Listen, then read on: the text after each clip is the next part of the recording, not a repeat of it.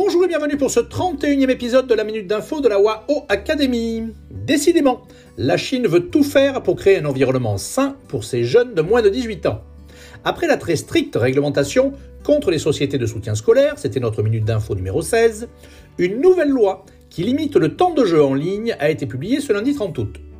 Cette loi, à destination des sociétés de jeux, interdit de laisser jouer les jeunes sans limite.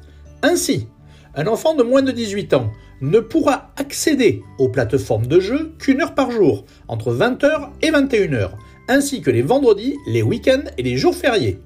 Cela va certainement soulager les parents qui essaient parfois très difficilement de contrôler leurs enfants devant des jeux addictifs.